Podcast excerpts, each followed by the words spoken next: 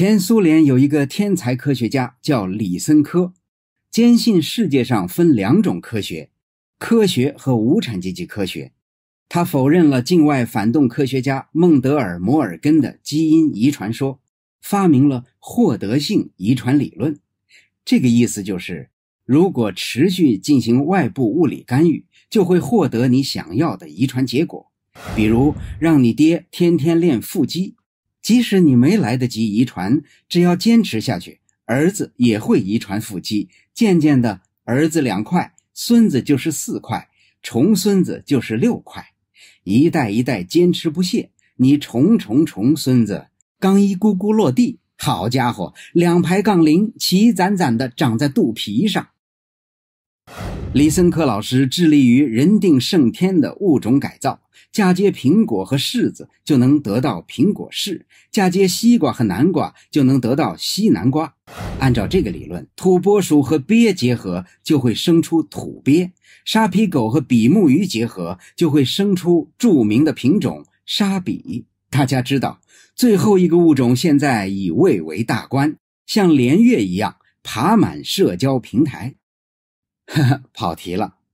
李森科毕业于一家农业学校。从未系统学习过遗传学，他听父亲说霜冻的种子可以增产，就下令农民种植冷冻过的种子。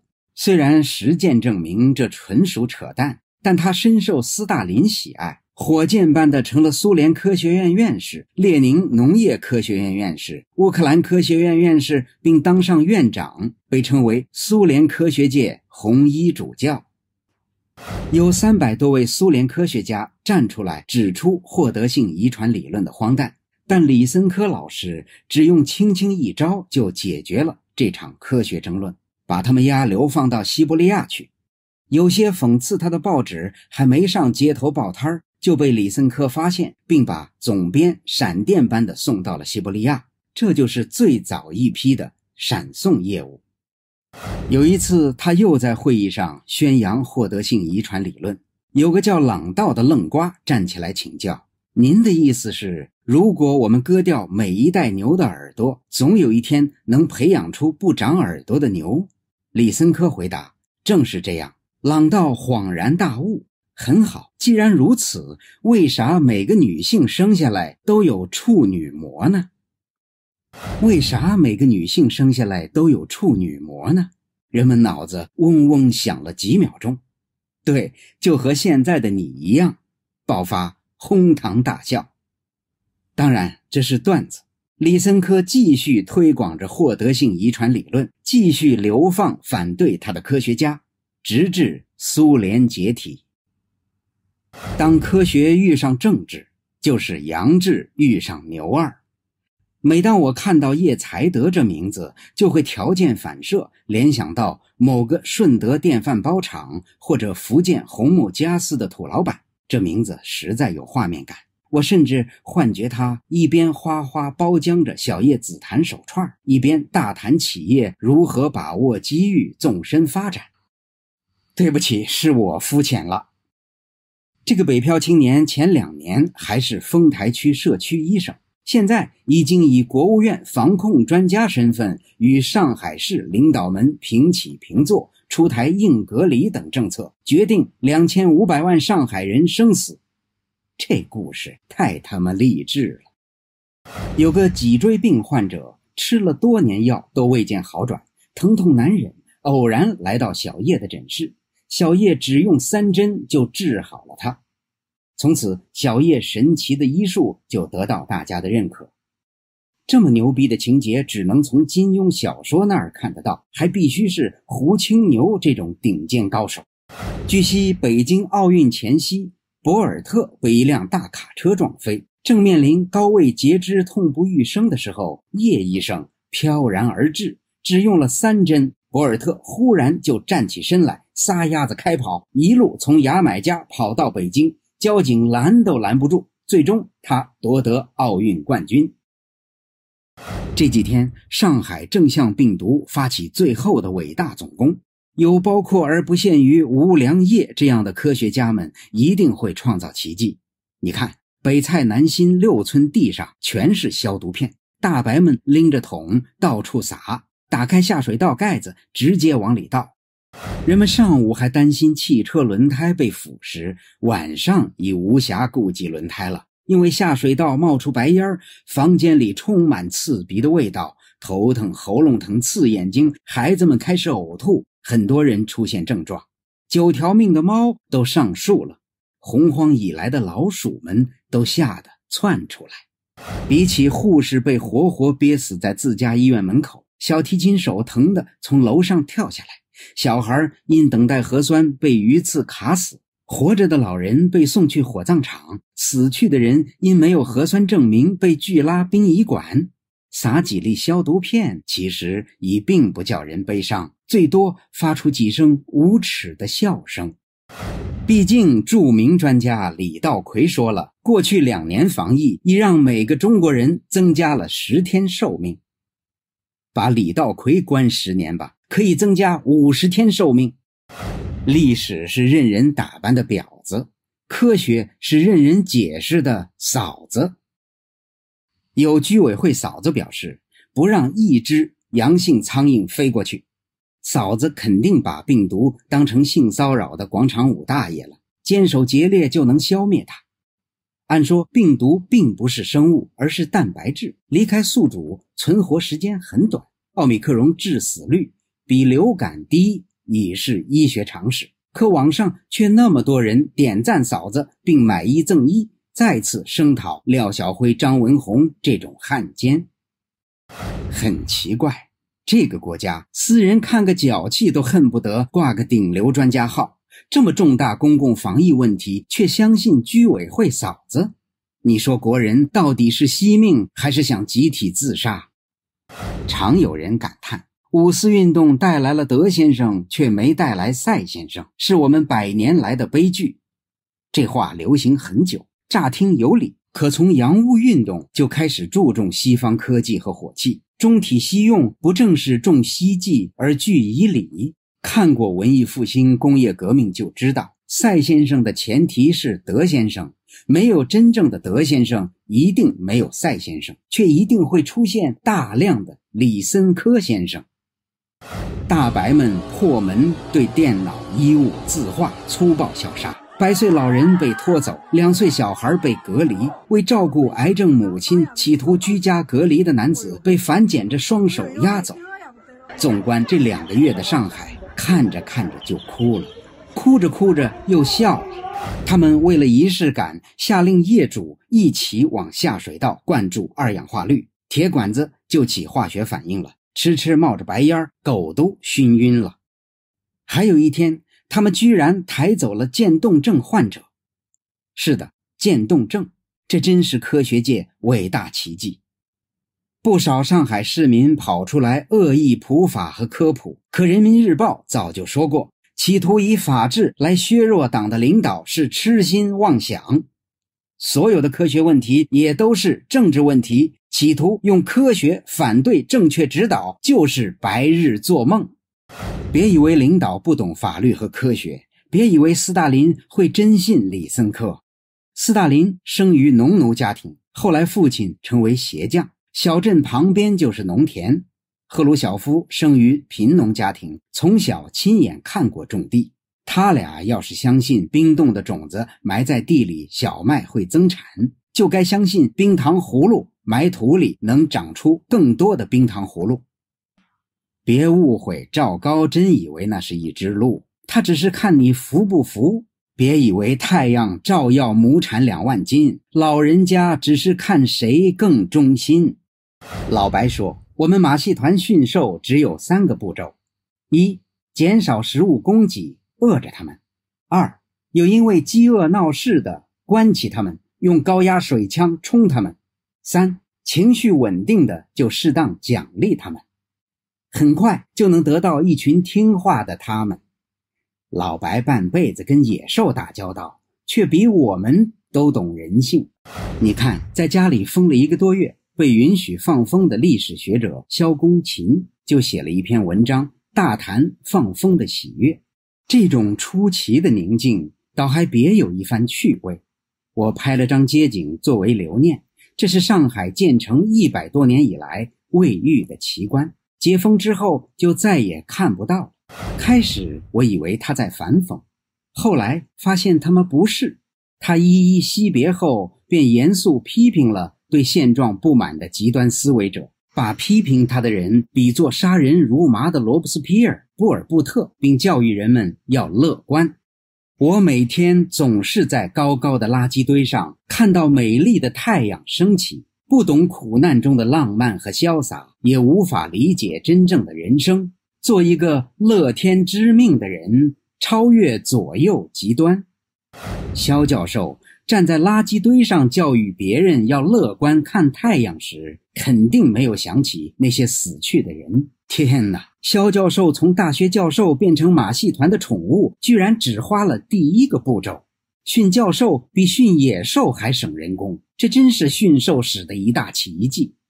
美中不足的是，肖教授只是片面教育人民要乐观，建设性明显不足。为什么不站在科学角度为防疫献计献策？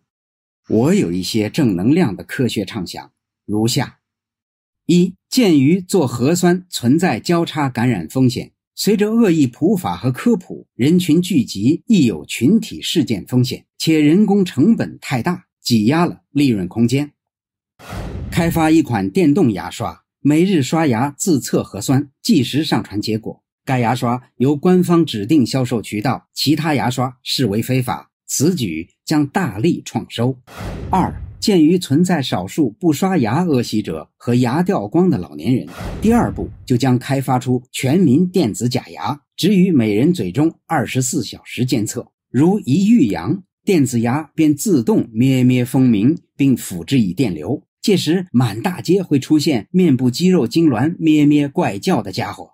请不要惊讶，我们只是用科技手段迫其羞愧难当、疼痛难忍，自动跑去方舱。且只有方舱有解除电流的密码。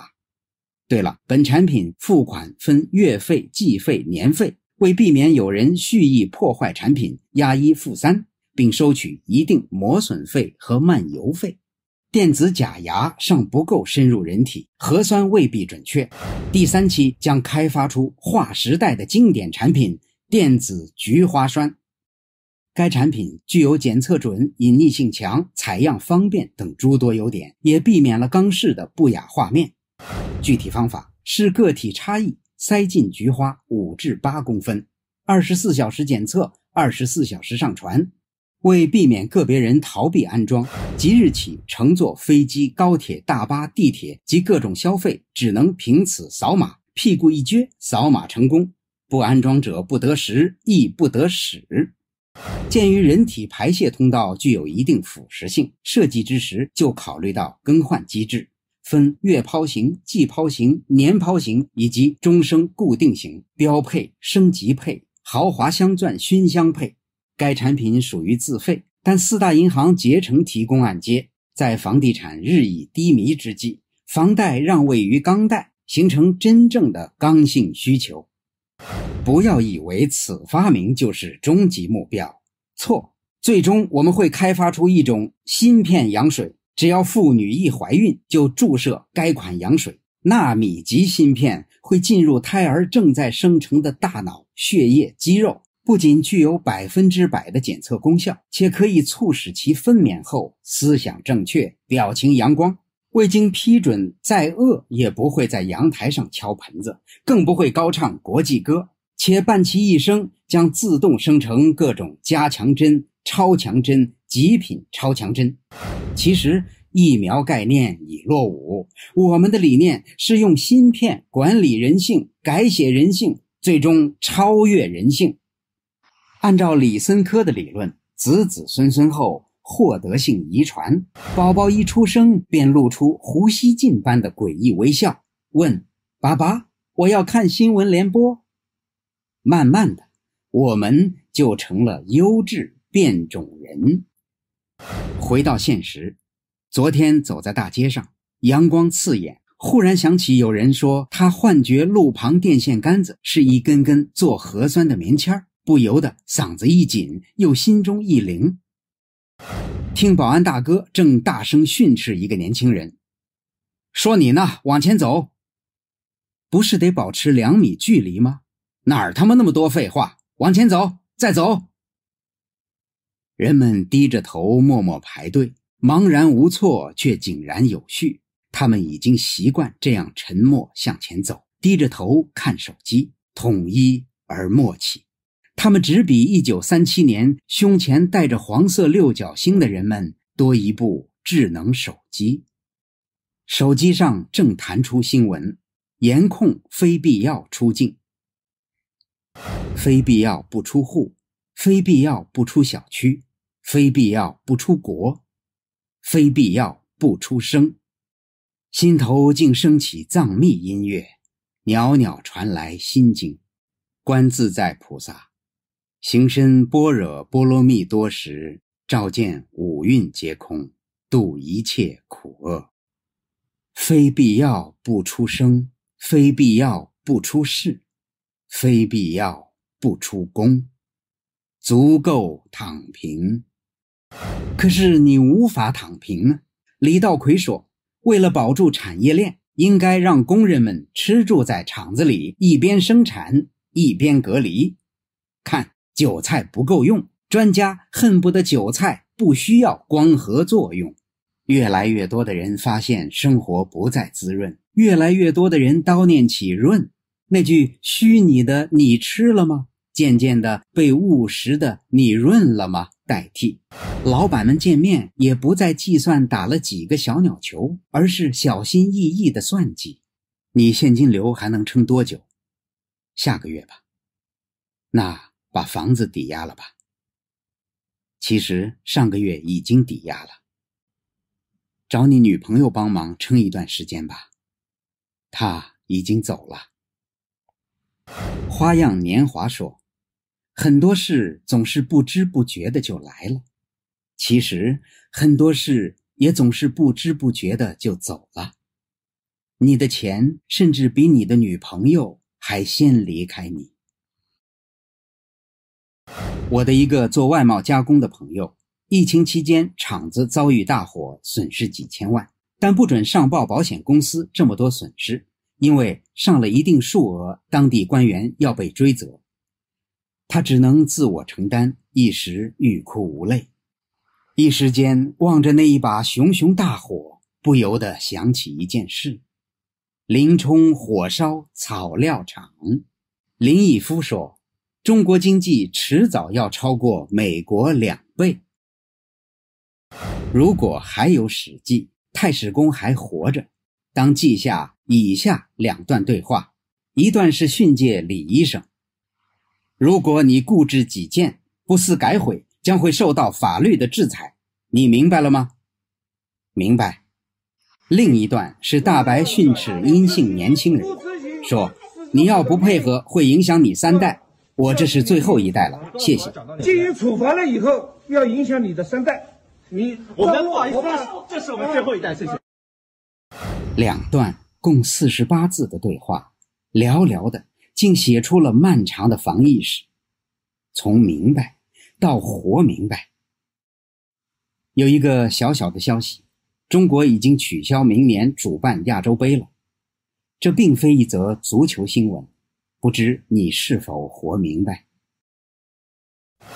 陈宝成兄弟传来几页书纸，上面是李慎之先生的回忆。那是一九四九年，刚解放上海的时候，天气挺暖和的。我们进了上海，秋毫无犯，甚至晚上我们大兵都是睡在大马路上，一点都没有打扰到市民的生活。那时候心中充满理想，一个民主自由的中国，一个全新的未来就要开始了。你可知道那一天早晨在上海的马路上醒来，看到阳光的一瞬间，对未来中国充满希望的感觉吗？